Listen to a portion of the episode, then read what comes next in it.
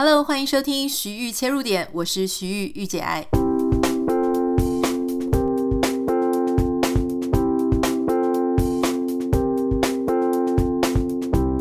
欢迎收听今天的节目，今天是礼拜四，我们通常要跟大家分享的是关于一些文化，包含文化的差异或是文化的冲击。今天我想要跟大家谈一下，就是我最近很热衷，也是近期大家在网络上非常热门的话题，就是关于 A I 的能力。自从前几天我们有聊到，就是说因为淡如姐嘛 A I 绘图这个事情、哦、搞得大家就开始很认真的在说、哦、A I 的绘图啊 A I 的技能啊，那当然呃，非常火热的 ChatGPT 这个文字部分的这个软体哈，也大家热热烈烈的讨论，所以这个其实是已经算是近期内不管是科技或是整体社会，因为它会影响非常巨大。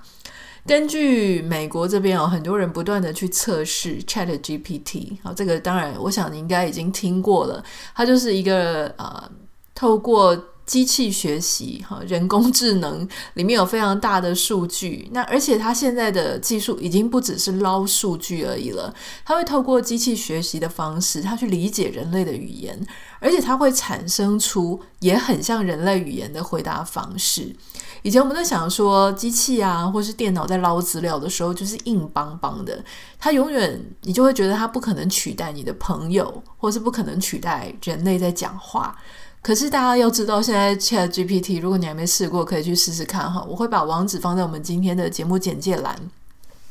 你用中文回、呃、问他问题，他就用中文回答你，你用英文写给他，他就用英文回答你，而且他真的、哦、我觉得他也挺会讲场面话的，而且他的文句呢真的非常的像人类的语言，所以我对这个事情是非常的惊叹啦。当然现在也不能说它百分之百的会对，可是它已经越来越厉害，而且不要忘记它是机器学习，所以当你在睡觉的时候呢，它继续在提升它自己的能力。那在美国这边就有去做各种测试啊，那包含就是说据说它已经能够通过美国的法学院的考试，而且呢它也被认为说他的这个程度已经有可以拿到 C plus C 加的学生的能力了哈。那因为这个学生其实他这个讲的也是蛮呃，我没有认真的看说他到底怎么判断他是一个 C 加学生能力，但是可能你可以想象的就是说包含他的交报告跟回答答案的正确性，那他们也有让他去考 S A T， 那他的数学和语言也都拿到非常的高分，甚至甚至他们拿这个 Google 跟 Amazon 的 coding 面试的考题去问他，他也是可以通过的，所以这个就是很厉害、啊、当然他也有他的一些局限性啦。这两天我很无聊我就是听到大家就是一直不断的在讨论，所以我就拿出我的实验精神。 ChatGPT 基本上你是用电脑的界面可能会更加的舒适舒服，那如果你要用手机下载 App 的话呢，你可以看到就是有一个软体也是被大家广泛的下载，就是 Genie。 那我那时候就是觉得很好奇，因为 Genie 它也是一个类似像 ChatGPT 这个你问它问题它会答答案出来，而且我觉得它答的也蛮好的，中文也可以英文也可以，所以呢我就一开始我想我就跟大家一样会问他说哎，考他几个问题，比方说呃，就问他说我可能我就问他说哎，这个全世界最厉害的钢琴家是谁啊，他们就会给你答案、哦、那这两个软体不太一样，他们回答的方式跟回答的资料答案也不太一样，那我可能会问说如果我要写一个圣诞卡片给邻居，可不可以给我一些呃，就是一些想法，或是给我一些范本，那他们两个就都会回答，这两套不同软体都会回答，而且我觉得他回答很不错哈，特别是像我如果跟 ChatGPT 讲说帮我写一个圣诞卡片给我邻居，他就写一个很长的，那我就跟他讲说你可不可以把刚刚那个答案改短一点，诶他也是可以就是浓缩起来。那甚至我觉得很厉害，就是说我还问他们说如果二十年没弹钢琴我要练多久才可以回到我之前的程度。那其实像手机的那个 Genie 的 app 或是呃电脑这个 ChatGPT，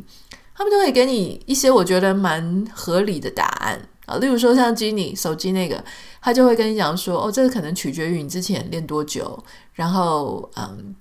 你现在要弹的是什么程度的，然后他会跟你讲一些答案之后，他会给你一个说可能差不多从数月到数年都有可能。可是我觉得这一点 ChatGPT 它会更细致，他就跟你讲说，哦，你可能会在这个一开始想要练的时候，当然跟你以前停止之前练多久有关，跟你现在呃平常每天练习多久也有关系。那你可能会发现有一些比方说手啊肌肉某一些活动它会很容易就恢复，但某一些又会比较难。哦，他讲的答案是非常的细节，而且我觉得就很有道理就对了。所以我其实也是对这个这两套，哦，就是不同的手机的 App 或是电脑这个 ChatGPT 我就觉得非常惊艳。那我就问他们说，我彼此我都问说，那你们两个跟对方有什么不一样啊？我问 Genie 你跟 ChatGPT 有什么不一样，我问 ChatGPT 你跟 Genie 有什么不一样，诶，达到的答案得到的答案是差不多的哈。他们说呢，像手机这个 Genie 他就是他说他是一个比较 focus 聚焦在，他会是运用性是在你以后啊，就是这种我们不是有时候买电商这种网页网站的时候会有一些呃，客服人员，那他是专门，他的背后呢，他是有非常多的资料，而且这个资料是在特定的领域，他收集大量的资料，然后他会去判断你的问题，给你最适当的答案。这个是 Genie 他背后，他是专门是让你问某一些特定领域的资料，限缩范围回答问题，所以他会很适合运用在呃这些客服。好，比方说你可能以前你会觉得很复杂，你每次问那些电脑的客服，旁边不是会有一些说什么智能客服或什么的，你问他，他每次答案答出来都奇奇怪怪的。可是现在像这样子的、呃、技术，它可以让你回答的越来越贴近你真的想要问他的问题了。那可是这个 ChatGPT 呢，它不是只是在做一个资料库然后回答你的问题，它是一个比较广的，而且它的重点是在机器学习，让它能够更加判断，因为我们每个人写出来的句子不太一样，所以它必须要有一个智能，就是它有一个智慧是理解你在问什么问题，然后它给你一个很像人讲出来答案的这种很口语的答案。我举一个例子，我昨天就是这样反反复复反反复复一直在测试。如果你问他很直白的问题说，比方说你问说明天 podcast 内容可不可以给我几个想法，哦，他就会直接列点给你。可是如果你问他比较复杂的句子，我昨天就故意去设计，哦，这个题目不是真的发生，我只是刻意去设计看看他们可以理解到什么程度。我设计的一个、呃、问题叫做，我跟我先生感情很好，但我朋友会嫉妒该怎么办。这一个题目为什么我觉得它是可以拿来当题目的原因，是因为我先故意讲了一个陈述句，我跟我先生感情很好，但我后来故意加一个转折，但我朋友会嫉妒。但我朋友会嫉妒这个是一个转折，它跟前面那个句子的逻辑，就是它的感受正面跟负面是不一样的，而且我是加了一点人性的考量在里面，就是虽然前面很好，但后面有人会嫉妒，这该怎么办呢？我用这样子的句子去测试、呃、这个 Genie 跟 ChatGPT。 那我就发现了，我而且我还 测, 测试中英两版。 Genie 呢，它就是刚刚我们讲的，它是在某些特定范围里面它会去打答案。我觉得它在这一题的表现上呢，中文我用中文问它的时候它就很不好，就他就乱给我胡乱讲一些答案，哦，非常的文不对题。可是当我试着用英文去问他的时候，他就可以讲出稍微比较好的答案。例如说呃，你应该要让你的朋友知道，就是你跟他的关系跟你跟你先生的关系是两个不同的关系，哦，让他理解，然后站在他的立场什么什么，他会给你这些建议。然后我我因为我先生也在旁边，所以我先生就跟我说，那你把你中文的语法换一下，你不要说我跟我现在感情很好，但我朋友会嫉妒怎么办，你把它颠倒过来。好，你把它颠倒成说，我的朋友嫉妒我跟我先生感情很好。好，这个是因为他说我前面那个中文的语法，就是我跟我先生感情很好，但我朋友会嫉妒。他说这个是比较美式，就是英文的文法，就是你把条件句放在后面，大概是这个意思啊。因为我是觉得这两个根本就一样，但我先生说在他听起来好像不太一样。好，那我尊重工程师对这件事情的拆解，所以我就换过来，我就换成说我用中文写说，诶，我朋友会嫉妒我跟我先生感情很好。诶，果然这次这个 Genie 他就可以回答出比较像样的答案哦。所以我觉得他对于中文的文字，好，这个句型的理解能力呢，其实远不如他对英文的理解能力，哦，或者说他对中文的这个我们平常在用的用语，他可能还是有他的局限性啦。就是你如果文法稍微不是他里面的文法对不到的话，他就是给不出正确的答案。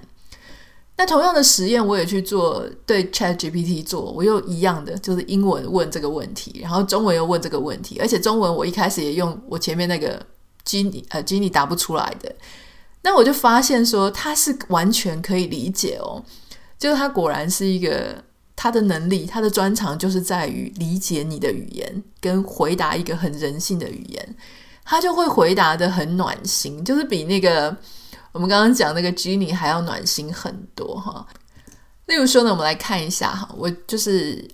问他的时候，他就跟我说，哦，如果你和你的先生感情很好，那就不要太在意朋友的嫉妒，尽管有时候朋友的看法会影响我们的情绪和行动，但是你要记住，你的幸福和感情是你自己的事情，不应该被别人的看法左右。然后他还提出一些方法，他说首先你可以尝试跟那些嫉妒你的朋友谈一谈，理解他们的想法跟感受，有些人只是因为嫉妒你们所的感情说出了不好的话，巴拉巴拉巴拉。好，我就不全部念完了，因为他给了蛮长的建议，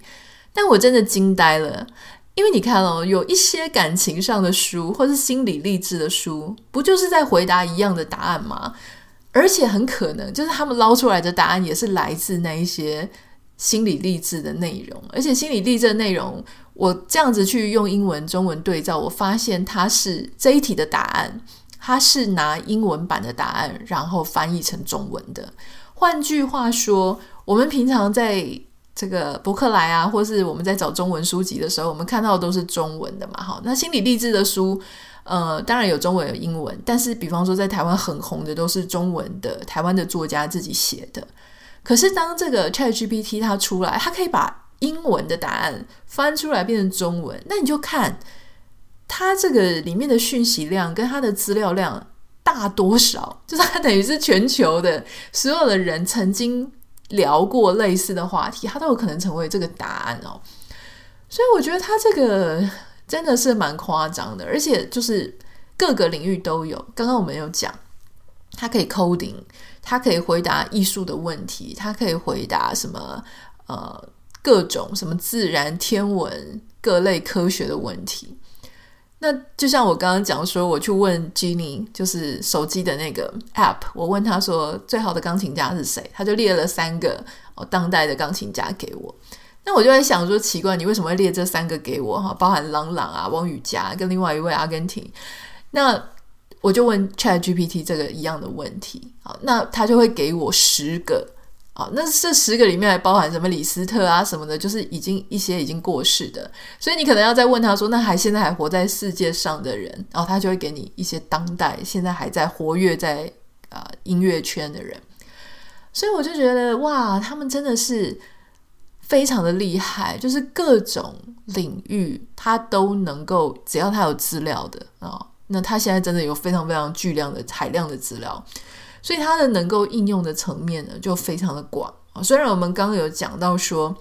他当然还是有他一些理解上的局限性，或是你问他太新的，比方说你问他说列出台湾今天五个重要新闻，他目前是没有这些资料的、啊、他可以回答一些非常嗯，就是有已经有海量资料的那些。那但是因为太新的或太快太及时的东西，我猜可能因为它里面的资料还没有，所以它就比较没有办法回答这些特定的问题。或者你丢给他一个人名啊，比方你丢御姐爱好了，或是你丢你自己的名字，他就打不出正确的答案，甚至还会乱乱道一通哦。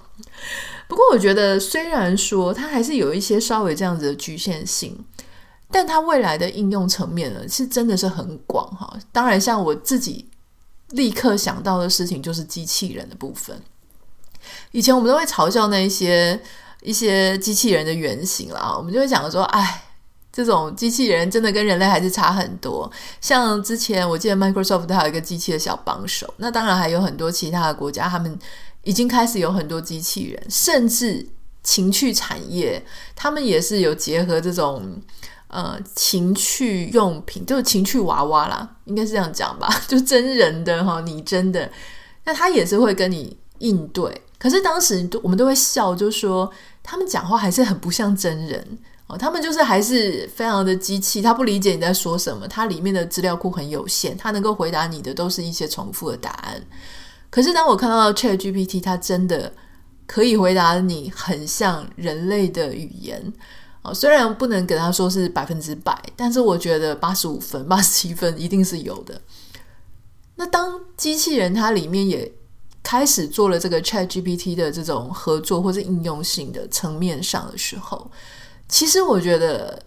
我们逐渐会慢慢的面临一个问题，就是说我会觉得这个机器人，我现在因为是用电脑，它是一个界面，我还不会完全认为它是一个人，但它未来有一个人类的或是一个、呃、动物的这种外观，我们赋予它这些外观，我们比较有亲切感亲近感的外观的时候，慢慢的慢慢的或许他们在我们情感上的依赖，在我们的认知上，甚至很可能比那些我们比较少联络的朋友或是家人更了解我们，更像我们的朋友。所以这一点我觉得有好有坏，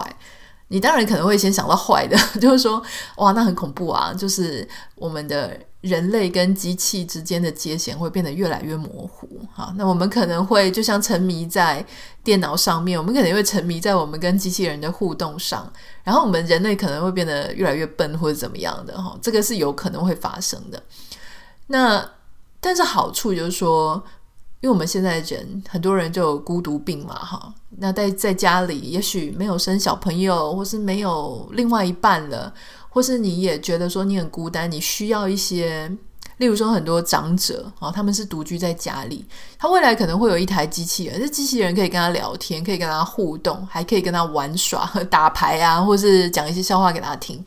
我觉得这个真的是做得到，而且可以很自然。那当这些长辈他需要一些帮忙的时候，也许这些机器人它是真的可以直接回传、哦、它可以更像一个真人，或更像一个照顾者。那当然它可能没有办法帮你、呃、做一些比方说扶你去哪里啦，或是说它帮你、呃、洗澡啊，擦拭身体啊，洗头发按摩，也许目前可能还没有。可是在一些基本上的互动或是对谈，就是比较语言上的部分，诶，它其实是可以做到陪伴，甚至他可以警讯，例如说他可能可以提醒你说今天要吃药，今天要看病，要不要我帮你预约医生等等的哈，要不要我帮你叫、呃、服务食物的外送或什么的，这些可能是他可以做的。所以我觉得他未来的应用面跟前瞻性真的是不可限量啦，只能这样讲哈。好，那那这件事情我觉得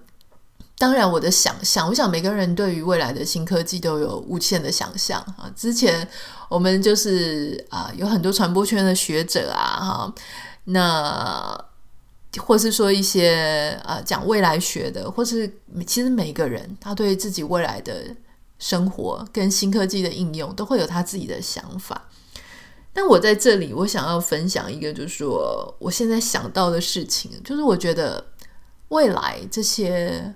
人工智慧它在搜寻资料或在跟你互动上，它都会越来越来越便捷。就像我现在有一些问题我可能不会去用 Google， 原因是因为 Google 的话它给你好多的资料，你还要一个一个去点看哪一个比较像你内心感觉出来的答案。可是你有时候直接去问 ChatGPT 或者刚刚说的 Genie 的话，它会直接很肯定的把答案给你。好，我觉得这个当然有它的风险，就是说它给你的答案可能是错的，而你不疑有它。可是换句话说，你又怎么确定你在 Google 上面你点开排行最高的，或是点开你看你最顺眼的那些答案，你又怎么确定它是真实的呢？所以我觉得这是一个共同的风险。但是我觉得它会有一个问题，就是说有一点点类似，我觉得我们现在在使用这个问答的机器人的时候，它会有一点点类似我们开车的时候很习惯的去用 Google Map。 好，今天不管我不知道你的开车习惯怎么样，但我开车就说，即使我去一个我知道的地方，或是我可能只有六成，因为我是个路痴，所以我常常不会去记录，特别是有 Google Map 之后呢，我就是真的不管是去哪里我都会按按了之后，也许我其实记得路，也许我不记得，但是我已经没有那个空间去判断我自己记不记得路了，因为我就是习惯会去导航。那导航它导出什么路呢？我基本上都会相信它，我十之八九，可能百分之九十九，我都会照着它的呃，就是照着它规划好的路线去走。为什么呢？因为我相信它嘛，我相信第一个，它知道最快的路线，他知道，他因为有 data， 所以他会知道哪里塞车，哪里最好不要去，哪里封路，所以我就相信他啊。我觉得我之前相信他都是对的，所以我下一次也会相信他。那个信任是逐步的累积哈，所以如果他有给我带错路，例如说像什么这个 Apple 的 Map， 我就没有那么喜欢，因为我觉得他带的路有点怪怪的。那像 Google Map， 我就会很相信他，所以。我觉得我们在使用这个未来我们在问问题或者在跟这个 ChatGPT 互动的时候，会有一点点类似这种心情，就是我慢慢的慢慢的会越来越相信它。所以当我问他一个什么问题的时候呢，我会倾向照着他给我讲的方法或是步骤去做。他也蛮厉害的，比方说我问他说，诶，我 podcast 今天不知道要聊什么，好，今天应该要聊一些 culture shock， 就是文化冲击的事情，能不能给我一些想法哦，他还可以列出十个点，说你可以讨论什么语言差异啊，可以搬家的时候搬到一个不同的地方的一些，他给我十个建议。所以我觉得他会很像 Google Map 的这个情形。可是同时啊，当然你会觉得很方便，因为它先指引了你一个方向，你就照着去做，你的创意就从你 follow 你跟随它的方向之后才开始。可是我要举一个例子，当时好几年前我一个人去威尼斯，意大利威尼斯的时候，如果你有去过威尼斯，你就知道它的房子的巷弄呢是非常非常的呃，就是很乱所有的人都跟我讲说，哦，你去那里非常的容易迷路哦。那甚至好像还有作者出了一本书，就是他在威尼斯迷路，然后这个迷路的体验让他发现了一个又一个非常、呃、有趣的景象，或是不知道的小店，没有写在旅游书上的小店，他就是因为迷路而见到了很多美好的风景。但是我去的时候情况完全不一样，因为我去威尼斯的时候呢，我一个人啊，那我就是非常的仰赖我手上的 Google Map， 我从来没有迷过一次路，因为我就是照着 Google Map 上面去走。换句话说，我们把它对照到现在的，假设我有任何的问题，或者我有一些嗯，需要策略需要方向的时候，我就跑去问我这个 ChatGPT 或者这些 A I 的服务，那确实它可能会很快的给你一个方向啊，比方说你问什么食谱啊，或者问什么东西我该怎么做啊，它就立刻给你一个方向，那你就照那个方向去走，不太容易出错，或是说、呃、反正就照这个方向走就对了。可是它会让我们失去什么呢？当然我觉得这不只是 A I 啦哈，你如果拿这些问题去问 YouTube，Uh, YouTube 上面也会有很多人给你一些他们做的方法，你就照着做，基本上不会出错。可是它让我们少了什么？它让我们少了一种迷路的体验，就是走错路的体验。那就说为什么我要走错路呢？因为我强调效率啊，我就是不走错路的话，我就很快就可以达到这个正确的地方，正确的地点，我为什么要走错路？可是我觉得，比方说你有做过菜的人，或是你有真的走错路，可是有美好风景的人，你就会理解到说，有时候你多花一点时间，绕了一段远路，你没有食谱，可是你用自己想象的，或是自己创造的方式走一遍，也许它的结果可能是不好的，但也有可能它会创造出意想不到的风景，意想不到的一种体验跟体会。很多人都是在走错路的时候无意间有了新的创造，有了新的发明，或者有了一个新的可以跟你分享的事情。哦，原来用这个呃、不一定一定要用那个、哦、用这个其实也可以，或是用这个不同的加了一点柠檬而不是醋，它的味道又不太一样了。所以我觉得它的问题就是出在说，假设我们每个人、哦、都这么容易的就达到答案，或是这么容易呢就被喂养了我们所需要的资讯，我们很可能就会错失一些走错路的体验。哦，那当然我觉得走错路到你怎么样再把路走回来，又找到正确的方向，这个学习的过程当中是花时间的，可是这个学习的过程当中，它会很深刻的在你的心里或在你的生命的体验当中，你会记得这件事情。如果你一开始走错路，可是最后找到了方向，你靠着自己体会摸索找到了方向，虽然慢，可是这个东西它会留在你的心中很久。但反过来说，你从来都不走错路，你很容易就找到答案，它会让你很有效率，没有错，可是你就错过了那样的体验，而且也许这个东西在你心中那种感受，它的就没有办法像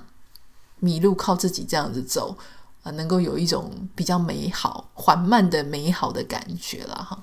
这个是我自己对目前、啊、这个这个事情跟我自己使用上的我小小的一些心得跟想法。当然我自己本身对这个后续的应用性，我有非常乐观的一种看待，可是同时在非常高效能非常高效率的环境下，我们有时候又会怀念那种缓慢的好。我觉得科技跟人类的生活就是这样，我们常常太过偏哪一边都会觉得好像不够完满。我记得之前在网络上有看到，我忘记是谁写的，很抱歉如果是你写的，他就提到说呢，以前我们是想要逃离日常生活真实生活，所以我们遁到逃到这个手机啊网络世界或是游戏的世界等等社群的世界里面。但现在呢，我们反而是想要逃离网络世界社群世界，然后我们停止使用手机，回到了真正常真实的生活里面，日常的生活里。我觉得写得非常的好，因为你看现在我们常常都在谈说，哦，我要怎么样让我的生活过得更简单，我要放下手机，每天不需要的时候根本不要把手机拿起来等等的。这个跟我们一开始看到手机非常兴奋的时候，哎，反而是一个相反的想法。不知道你怎么想，不知道你怎么看。如果你对 ChatGPT 或是这些 A I 的这些、呃、新的科技有兴趣的话，很建议你可以去玩玩看摸摸看，了解一下嘛哈。不是说一定要变成那个部分的专家，可是了解说我们现在的科技啊社会啊哈，它有进步到什么样的状况，那未来有可能是有什么样的发展，这个会激发我们很多想象。任何的改变都是从想象力开始了，我是这么觉得。欢迎你可以私讯到我的 Instagram 账号 anita.writer anita.writer。 那最近因为这个脸书的触及率真的是让我很很伤心哈，所以我基本上大部分的生活跟一些贴文啊想要分享的事情都放在 Instagram 上面，很欢迎你可以到 Instagram 上面跟我互动，看看我的生活，跟我分享一下你的心情跟想法。那请大家也帮我在 Apple Podcast 跟 Spotify 上面按下五颗星，非常感谢你。那我们明天见咯，拜拜。